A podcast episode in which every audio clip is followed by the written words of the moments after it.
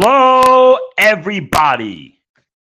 Welcome to the Crypto Hipsters Podcast, where I interview founders and co founders, entrepreneurs and artists, executives and stay at home hipsters in crypto and blockchain around the world. And I have an amazing podcast for you today. Let's get to it. And today, my guest, um, she is an amazing woman. Her name is Susan Joseph. She is the CEO and founder of Health Trends AI. And uh, Susan, welcome to the show. Thank you, Jamil. It is a pleasure to be here. Crypto history. I'm glad. I love it. I love it. Thank you. Thank you. Um, awesome. My uh, my first question, kick things off, um, is what is your background, and um, is it a logical background for what you're doing now? Sure, I am happy to answer that. So, I am a JD MBA who has spent her life uh, dealing with nurturing relationships, proving events, using data in some form, hoping it's reliable one way or the other, and managing the results. I'm, you know, I started off actually doing affinity marketing with my MBA, was started to invent those kinds of programs, and then moved on to be a lawyer. Thought I was going to be a big courtroom lawyer, as a lot of people do before they actually get out into the world. And then gravitated to technology and its intersection with the law. And so, from a logical perspective, I was furiously and still am passionately interested in the intersection of technology, law, data, their relationship, community relationships, and all things about that.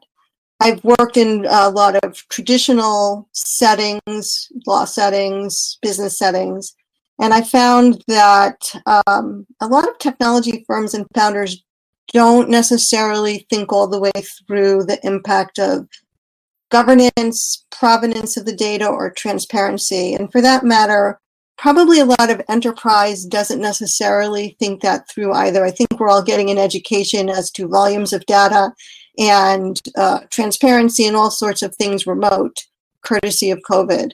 So I have in the past worked in senior roles for fintech firms, insurance companies. I was a general counsel on ESG initiatives for the finance sector, and have worked primarily advising in blockchain since 2016.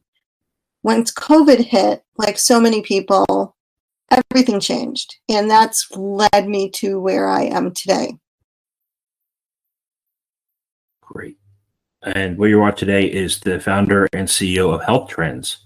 Uh, can you please tell us what uh, Health Trends is, what that's all about? Sure. So, Health Trends is about taking this ocean of public healthcare data that we are drowning in and making it consum- consumable and meaningful to the consumer. You you can get lost in the data. It's pretty easy. There's a lot out there.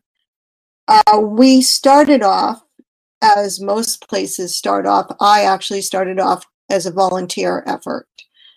And last year, I saw a lot of data arriving and leaving certain sites. And it bothered me because I know from my background that official data really matters to a lot of enterprise, to first line workers in a situation like a pandemic it's certainly your first weapon is understanding what data is there because you don't have anything else. You need to understand what's there. So I wanted to create, and this is what I, I also wanted to help. You know, you don't want me, I'm not a frontline worker. I'm not going to sit there and treat anybody. I can't. You wouldn't want me to sew a mask. it would be a, a bad thing. Um, but what I could do, because I'd had all this experience in data and analyzing and moving things forward is try and put together solutions so that frontline workers would have an easy way to access it.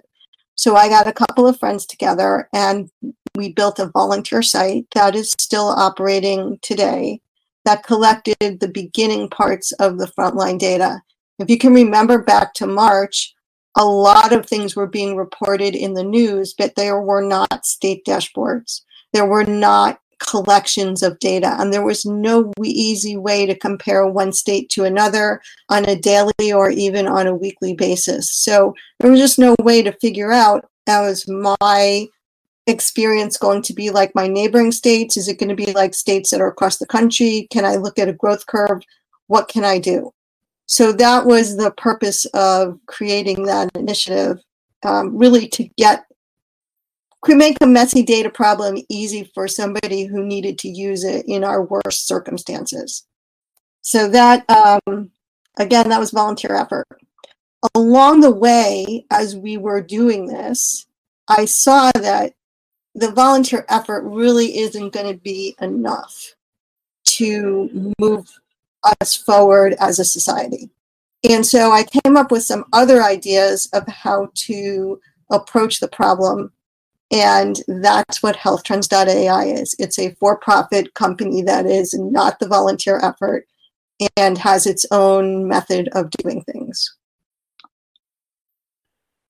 I remember some of those dashboards, especially the ones on CNN. That was a, it was the the death dashboard from COVID, and mm-hmm. you know we heard a lot the numbers of deaths, but not the underlying health reasons, right?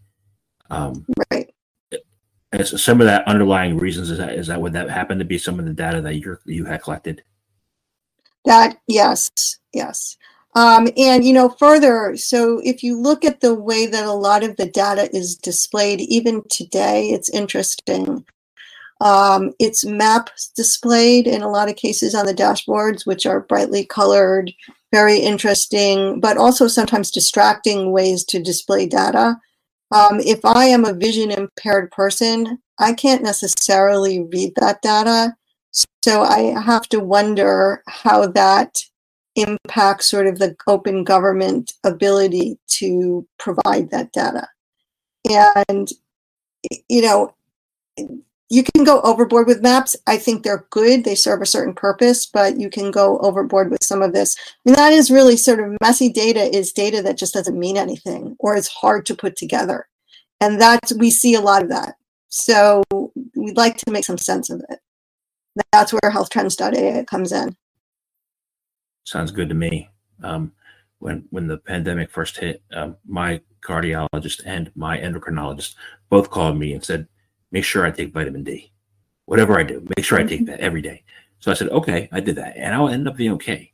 Um, and uh, so I'm glad that you're tackling this, and I'm glad you know I want to find out more information about this particular question.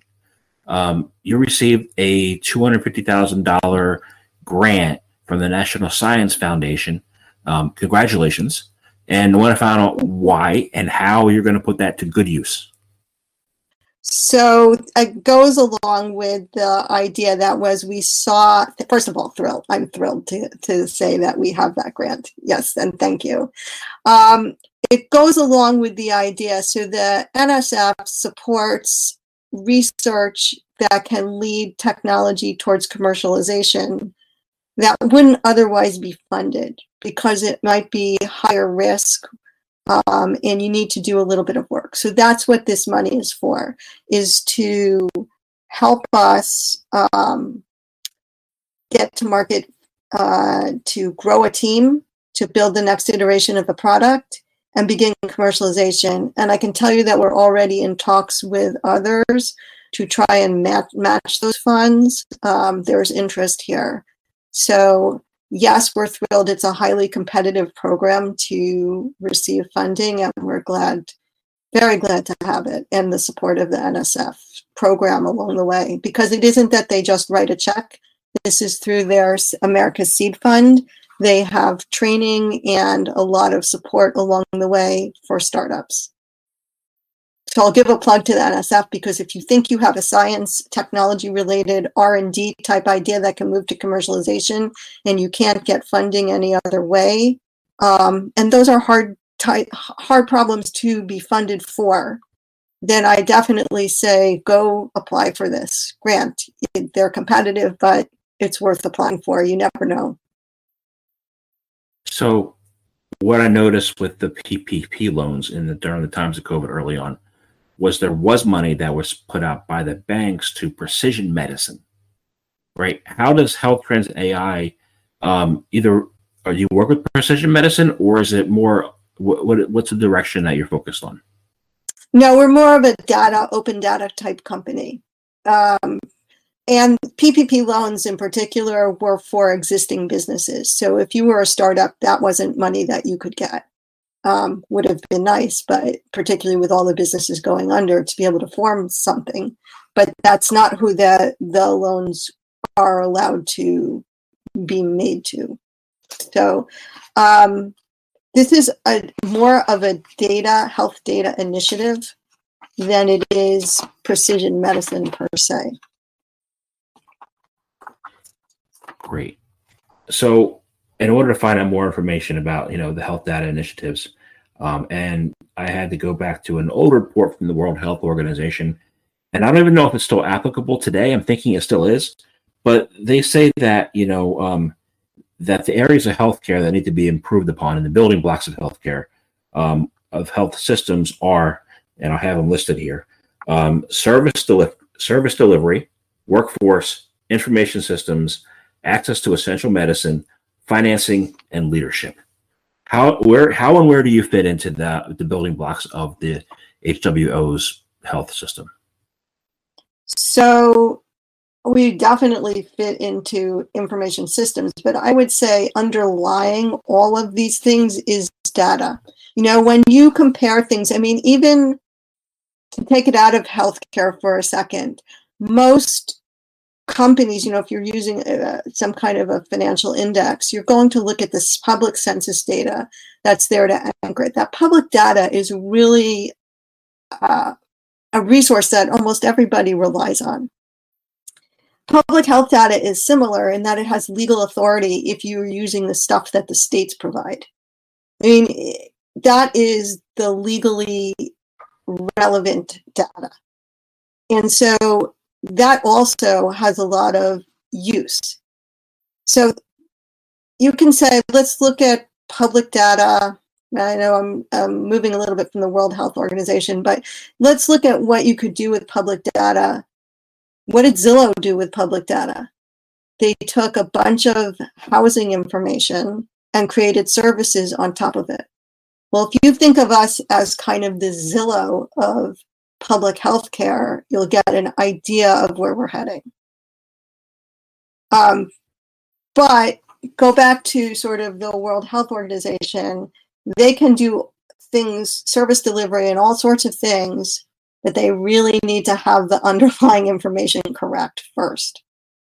And that's, you know, we are looking at building something that creates that uh, assurance, that trust. So right now you have a lot of privacy laws in, in, in healthcare. So how would you as a how would you would you take that private information and make it public? How would you how would you bridge that privacy and and, and with the doctors and stuff and, and bring it to to light right. and be able to use it? So we're not looking to create protected information availability for protected information that still stays private. We're fo- our focus is on public health and public health has the ability to set up different types of data in aggregate than probably private data does um, because of public health rules. And so we're looking at the public health records that are reported and making that really easy to use you would think that would have been easy to use. I mean, sure, imagine what this pandemic would have been like if that information was available literally at the drop of a hat, right? I click, I get it. you don't click and get it today. it just doesn't doesn't exist that way. And so um, we would like to make it so, and not just for pandemic information. I mean, it's unfortunately a great use case, but all public information should be that way, easy to access and click. Uh, it's not, you use this information. It's just like this is our information. It is open information, open government information, and it should be very easy to use and access. But it isn't. So I want to shift gears, but before I do, I have one further question in this area. Um, you know, I saw pictures of Wuhan, uh, China, a few months ago, and you had concerts there, live concerts. People were no masks, people were dancing around, right? And here you still have a level of mistrust, or, I could say, in different, basically looking at different states, you have level trust or mistrust. How do you think, um, and do you think, um, if we had this access to the data that you're building now available, would we have been able to, to you know, be in a situation where people were dancing around in concerts, and, and this has been, and the coronavirus was something put in the past long ago. So if you had open accessible data that was easy to use, nobody would argue over it. It wouldn't be misinformation. It wouldn't be politicized.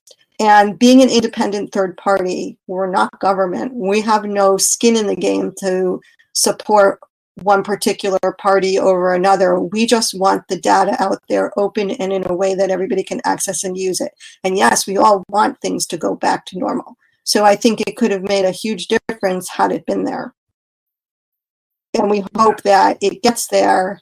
You know, it's one thing to say this is, you know, okay, pandemic's winding down maybe here, certainly not in other countries. And who knows if it wouldn't scale up again, depending on what the variants do um, and what global travel does and how diseases travel. You know, you can look back at the flu and and see even in an era when travel wasn't so broad that you had a couple of year incidents of the flu before it kind of blew over into a something that you could treat and people wouldn't die of it every year in the same way, not in droves.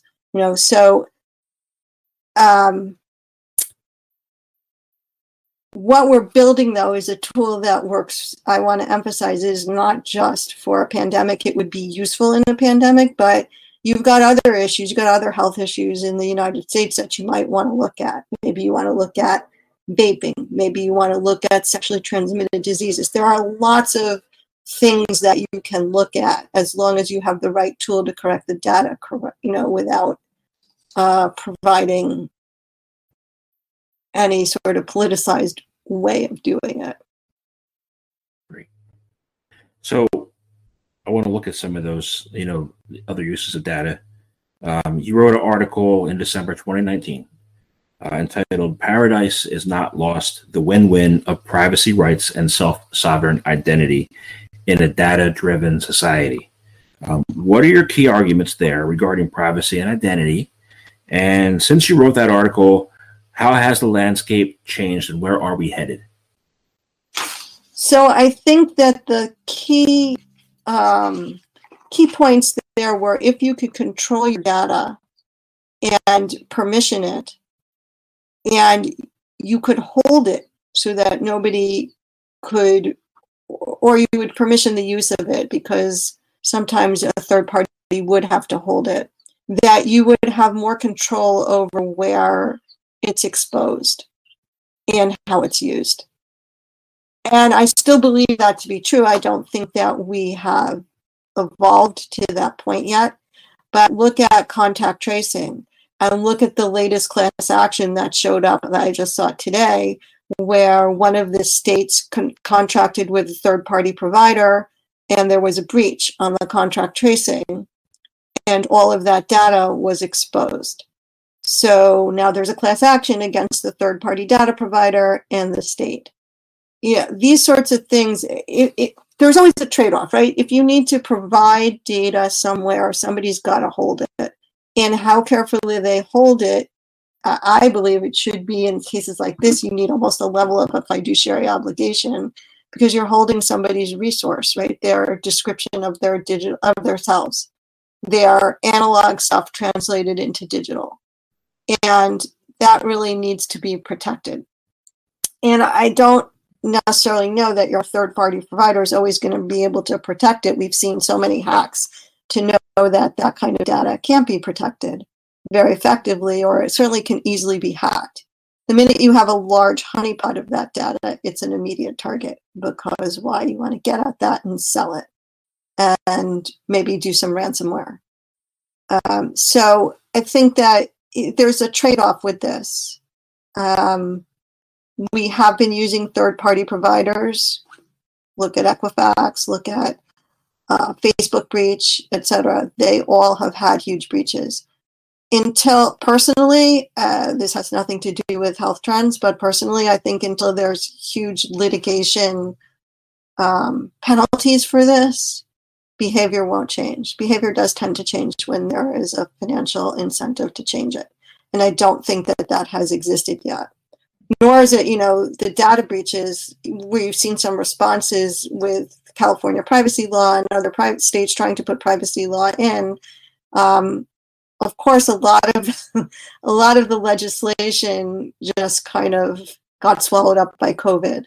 But I think we really need to look at what we're doing as a digital passport, a digital health passport.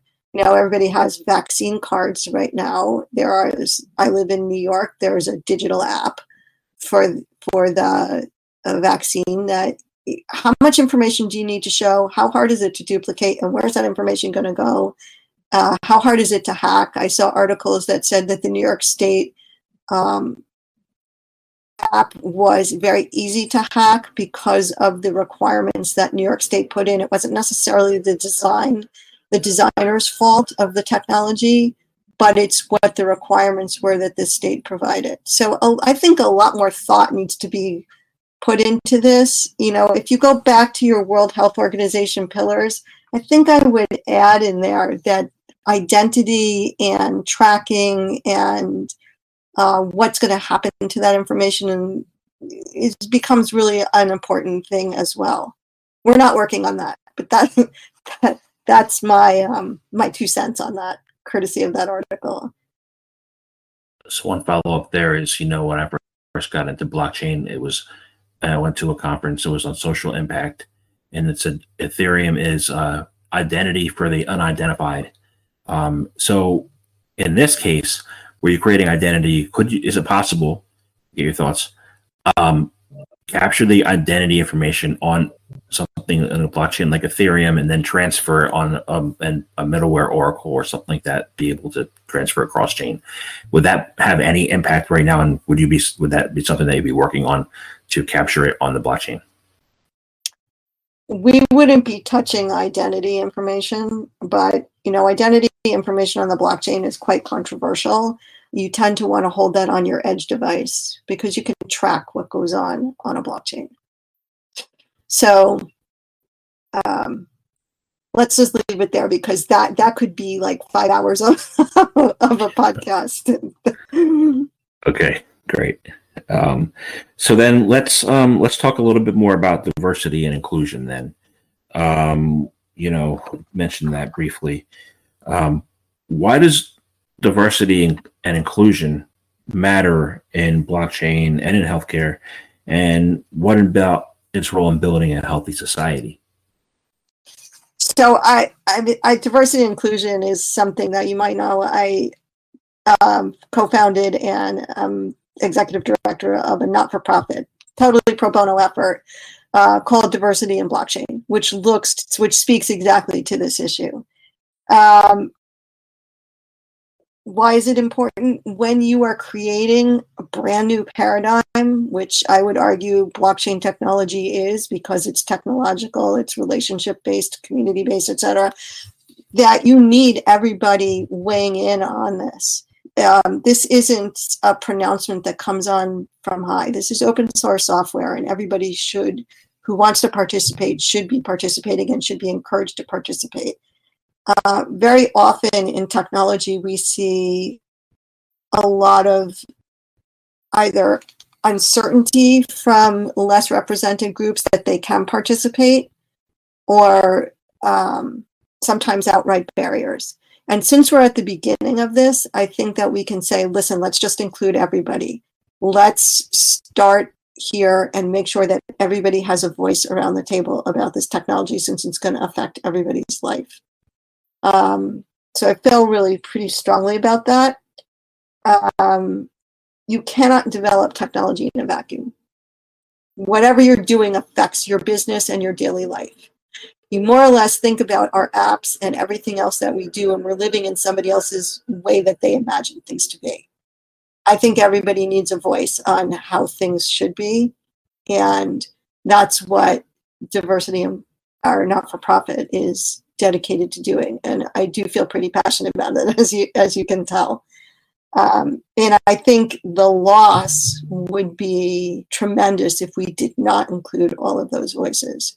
You're looking at a technology that, in a lot of ways, is promised to be inclusive, right? You see a lot of claims about how um, technology can allow people who didn't have access to banking before have access to banking. That's a specific diversity and inclusion issue. Maybe because they, and that's a separate thing, whether they have to go through customer checks and validations, et cetera, why they were excluded from the financial world in the first place. But putting all that aside, all you need is a computer and internet address to participate. And that is new. And that brings uh, a level of inclusiveness opportunity that hasn't been there before. So it's pretty important that everybody participates. So I like that. I like that term participation. Um, I don't feel like right now everybody is right. It, um, I think my generation is not. Um, at least half of my generation is not. Half of my Gen X generation is not. What if the Gen X generation that is sitting on the sidelines still today were to get involved in this conversation, what do you think could be the breakthroughs? Interesting question. I think that we would learn a lot from listening to them. This Gen X, right, is a generation that grew up with the internet. The rest of us are the generation that is playing catch up with the internet that conversation of analog versus digital is a really interesting one. And I think we need, as a society, to do a lot of listening to that to see the direction that it goes. Um, I think that we would be very surprised to hear what this generation has to say coming up. And, you know, there's a big disconnect between the 20 something or 30, even a 30 year old who's starting out, who's very technology savvy, um, and the one who's managing a company who tends to be much more established in their career, much older. And yet, those two generations really need to speak because I think that, yes, you'll find more opportunity expected and inclusiveness expected from the younger generation. But what they miss is the experience and those things have to be married. And they're kind of in siloed camps in a lot of instances. There's a lot of yes, but. And I think there could be a yes, and let's talk about it. Now let's come to some solutions. Let's get everybody's view. I agree. And I wrote a book on it called Regeneration X. Uh, so if you ever have a chance to read uh, that book, you know, please please do at your convenience. It's 400 pages and it's long and it's really technical, but um, that'd be great. Um, so thank you very much um, for your time today. I appreciate it. I learned a lot. Um, and I wish you best success, and I, th- I think you will be. Um, and, and it was an honor and a privilege. And my last question is for those who want to find out more information about you, about health trends, about some of the things you've written, your work, um, your career. What? How can they find out more information about you? So for health trends, you can go to the healthtrends.ai website. For me, I have a site that's called susangJoseph.com, which talks about my consulting experience. Or you can find me on LinkedIn. I'm also on Twitter. So um, I won't spell that out because I understand that you have a follow up on on that. But you can find me there. I'm pretty open. I'm on Telegram. There's a limit to how many places I want to be on, though, because monitoring all of that is in and of itself a full time job. But I encourage people to reach out if they have any questions, comments, etc. Happy to answer that. Happy to respond. Great. Thank you very much for your time today.